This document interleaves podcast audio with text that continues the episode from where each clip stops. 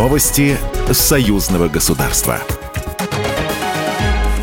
Здравствуйте, в студии Екатерина Шевцова. Развитие двустороннего взаимодействия в сфере защиты прав детей обсудили чрезвычайный полномочный посол Беларуси в России Дмитрий Крутой и уполномоченная при президенте Российской Федерации по правам ребенка Мария Львова-Белова. Особое внимание уделили обсуждению возможного гуманитарного содействия Республики Беларусь в проводимой российской стороной работе по реабилитации и ресоциализации детей и подростков, помощи детям с нарушениями здоровья. Стороны также отметили наличие перспектив по организации на взаимной основе санаторно-курортного отдыха детей из Беларуси и России. Мария Львова-Белова пригласила белорусских специалистов приехать на Всероссийский фестиваль практиков социальных театров «Мастер-форум», который пройдет в декабре 2023 года в Москве.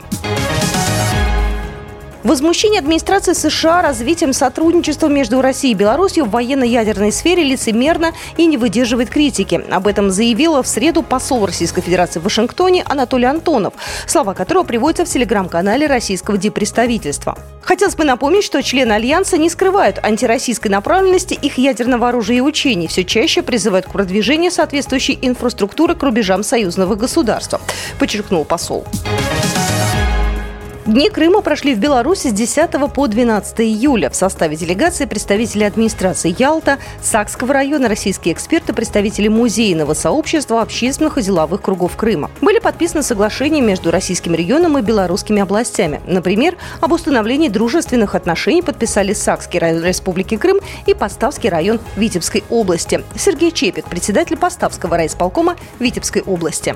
Ну, я считаю, что это мероприятие очень нужное. Мы должны поддерживать дружеские связи, экономические связи, э, туристические связи. Конечно, Республика Крым – это уникальный край. Вот то, что мы увидели, то, что нам обозначили, значит, ну, красивейшие места для отдыха, для туризма.